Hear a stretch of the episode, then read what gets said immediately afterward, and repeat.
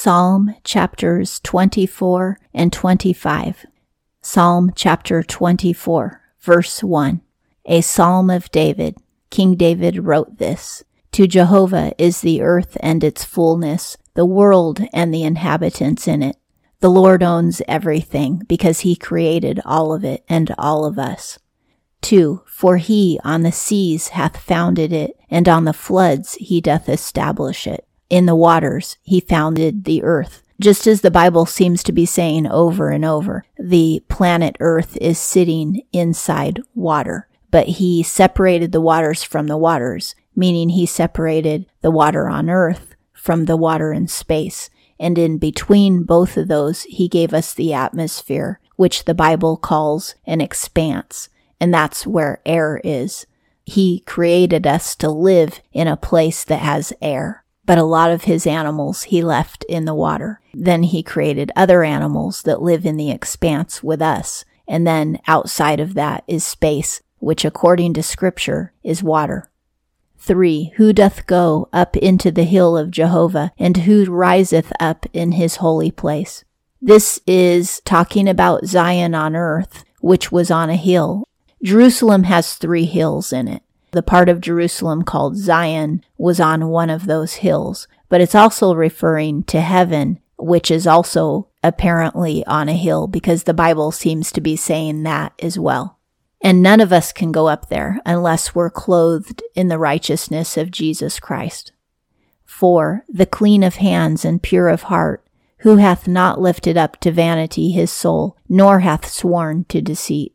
Only those who have clean hands, meaning we're not guilty of murder or harming anybody, and those who have a pure heart, meaning that we don't desire to do evil things, we desire to please the Lord, and those who are not vain, meaning that we're humble, and those who have not sworn to deceit, meaning that we have not told a lie. Now, all of us are guilty of these things, but when we repent of our sins and die to our own self will, and Jesus becomes alive in us through faith, then we become like Jesus. And he has all of these traits. He has humility, honesty, a pure heart, and clean hands.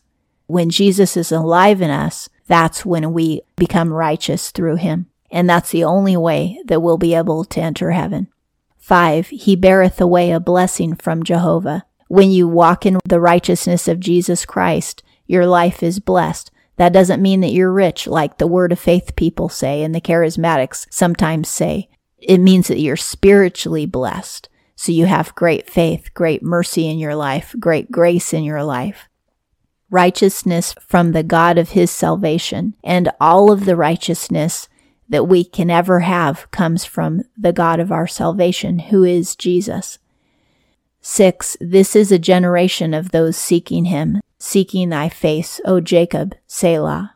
It says that Jacob, who is Israel, is a generation of people seeking the face of God.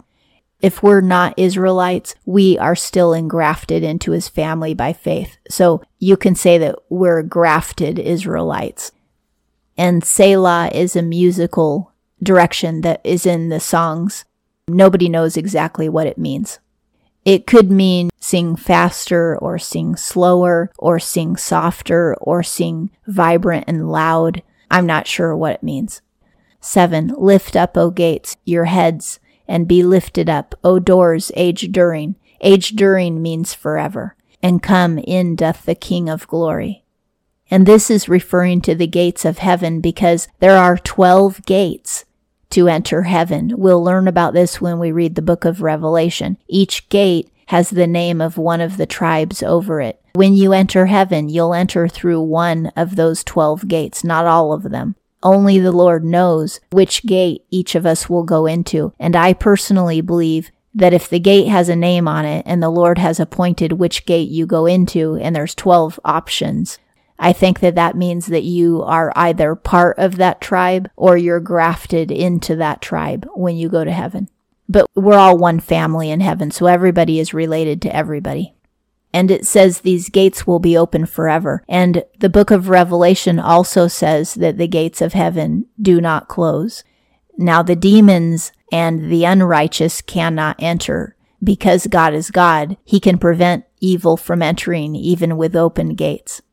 8. Who is this? The King of glory, Jehovah strong and mighty, Jehovah the mighty in battle. It's a rhetorical question because we all know who the King of glory is. He's Jesus Christ. He has all glory in heaven and he's above everything that was ever made. And he is strong and mighty and he will win the battle. He's won the battle many times for me personally, causing me to resist sin and keeping me safe. But he will win the ultimate battle where Satan is destroyed in fire forever.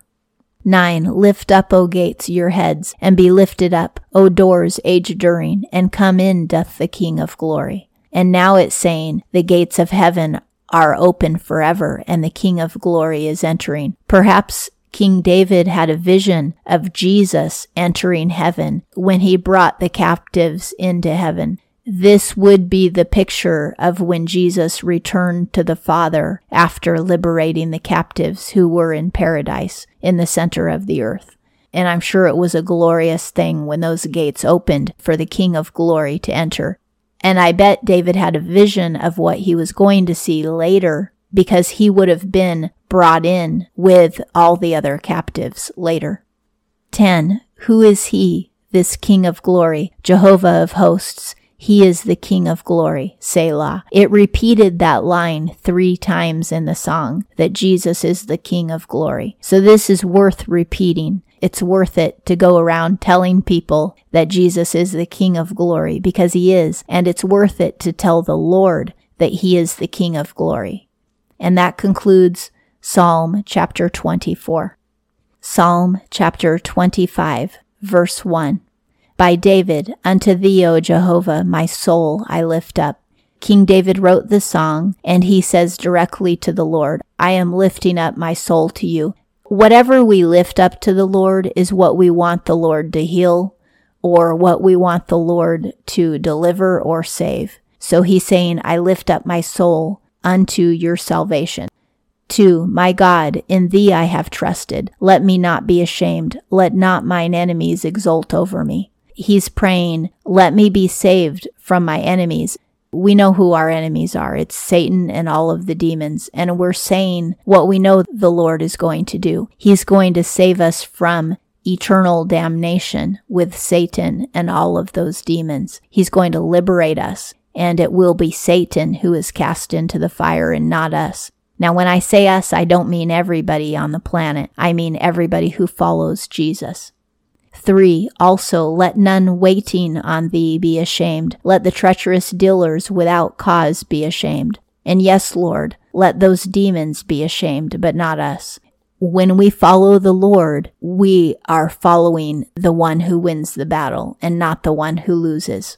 He isn't afraid that the Lord can't win the battle. It's rhetorical speech stating as a question or as a request what he already knows to be true. It's just a way of getting us to think. Like when your parent asks you a rhetorical question, what did I just say? They know that you know what they just said. It's a rhetorical statement to get you to think about it. For Thy ways, O Jehovah, cause me to know. Thy paths teach thou me. We need to pray this every day because we often forget that we need to know the ways of the Lord. Jesus, keep speaking to me, keep teaching me. Don't let my ears go deaf. Don't let me stop listening to you. 5. Cause me to tread in thy truth and teach me, for thou art the God of my salvation. Near thee I have waited all the day. Are you waiting at Jesus' feet? We need to ask ourselves if we're waiting on the Lord or if we're just doing things our own way. David also said, Teach me your truth. And this is something that we also need to be asking for on a daily basis because false doctrine is everywhere and we can easily get led astray. There's many times I myself have believed false doctrine for a period of time because I wasn't on watch and I didn't ask the Lord to teach me his way. I just believed what somebody told me. But if we read the Bible on our own and let the Lord's Spirit speak to us, we'll stay on track. 6. Remember thy mercies, O Jehovah, and thy kindness, for from the age are they. He's asking the Lord to always have mercy on him and forgive him of his sins. 7. Sins of my youth and my transgressions do not thou remember. According to thy kindness, be mindful of me, for thy goodness' sake, O Jehovah. Again, he's asking for forgiveness for his past sins. He knows that he doesn't deserve forgiveness. None of us do. And that's why we ask for forgiveness, because it isn't something that we deserve. 8. Good and upright is Jehovah, therefore he directeth sinners in the way. He teaches sinners how to repent. He's taught me how to repent. There are some sins that I absolutely know for a fact that I will never, ever, ever do again. Because not only did the Lord put a desire in my heart not to do those things, he took away that stronghold that was in my mind that caused me to believe that I desperately needed to commit that sin. A stronghold is a demonic belief system that makes us feel very desperate and very needy and feel like we can't make choices. So one example of a demonic stronghold is believing that you can't be happy unless you're married that will cause you to jump into any marriage because you're so desperate to start a family. And another demonic stronghold is believing that people are out to get you. That will cause you to attack other people in order to protect yourself when they're not out to get you at all. When he heals us of these demonic strongholds, we thereby learn how not to sin. 9. He causeth the humble to tread in judgment and teacheth the humble his way. If we keep remembering that we're not better than other people and we're certainly not better than God, that's what makes us teachable. But arrogant people who look down on others and who don't think that they have to obey the Lord, they can't learn. 10. All the paths of Jehovah are kindness and truth to those keeping his covenant and his testimonies. We receive his kindness when we obey his laws. He's just so kind. It's incredible. 11. For thy name's sake, O Jehovah, thou hast pardoned mine iniquity, for it is great. All of us have sinned greatly, but he has forgiven us when we repent because it glorifies his name that we are saved. So that's why he forgives us because he gets the glory. 12. Who is this, the man fearing Jehovah? He directeth him in the way he doth choose. If we have a holy fear for God, we accept that He has the power to put us in heaven or hell eternally. If we fear Him in that way, He will direct us. 13. His soul in good doth remain, and his seed doth possess the land. We all can have spiritual seed, meaning we can share the gospel with other people, and then those people become our spiritual children. So you can have great seed even if you never had your own kids. 14. The secret of Jehovah is for those fearing him and his covenant to cause them to know. In the New Testament, Paul said there's no mystery except that Christ would die for us, and his secret is in those fearing him, meaning his mystery is in those fearing him the elite people, they want to know all these secrets, and the witches want to know secrets. They want to know mysteries. But there's only one mystery. Everything that wicked people try to learn is not really a mystery to the Lord or to the demons.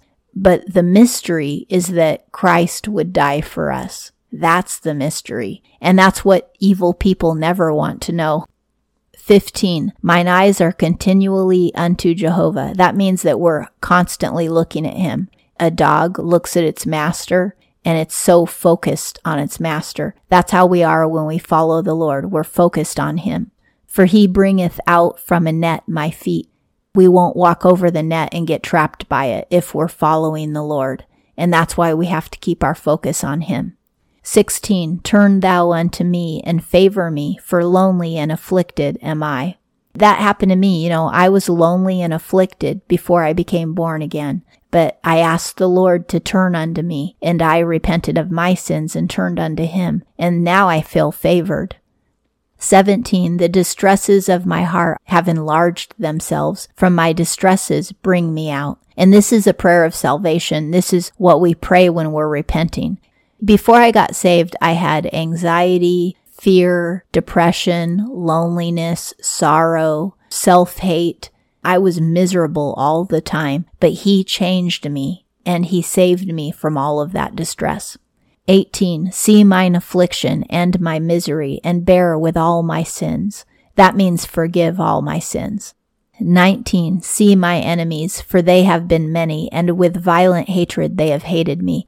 Those demons are many, and they do hate us with a violent hatred. They are constantly attacking, constantly enticing. 20. Keep my soul and deliver me. Let me not be ashamed, for I trusted in thee. This is a prayer I pray all the time because I see it all over the Bible. We especially see it in the Psalms.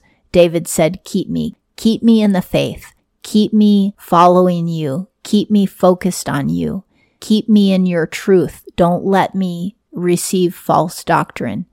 Keep me in your holy fear. Don't let me get lazy and turn back to sin. When we stop praying for this, we slip and we'll never be ashamed of Jesus because we can always count on him to save and deliver us. 21. Integrity and uprightness do keep me, for I have waited on thee. When we obey the commands of the Lord, that's what integrity and uprightness is, and that keeps us in line with Jesus. 22. Redeem Israel, O God, from all his distresses. This is a simile comparing Israel to a man in distress. You and I can pray the same thing too, because the Israel that's going to heaven includes the Jews and the Gentiles who are grafted in to the family of God, the bride of Christ. We can pray for the bride every single day as well, because the whole bride is sometimes under distress because of the attacks of the enemy. So we can pray for the church. And that concludes Psalm chapter 25.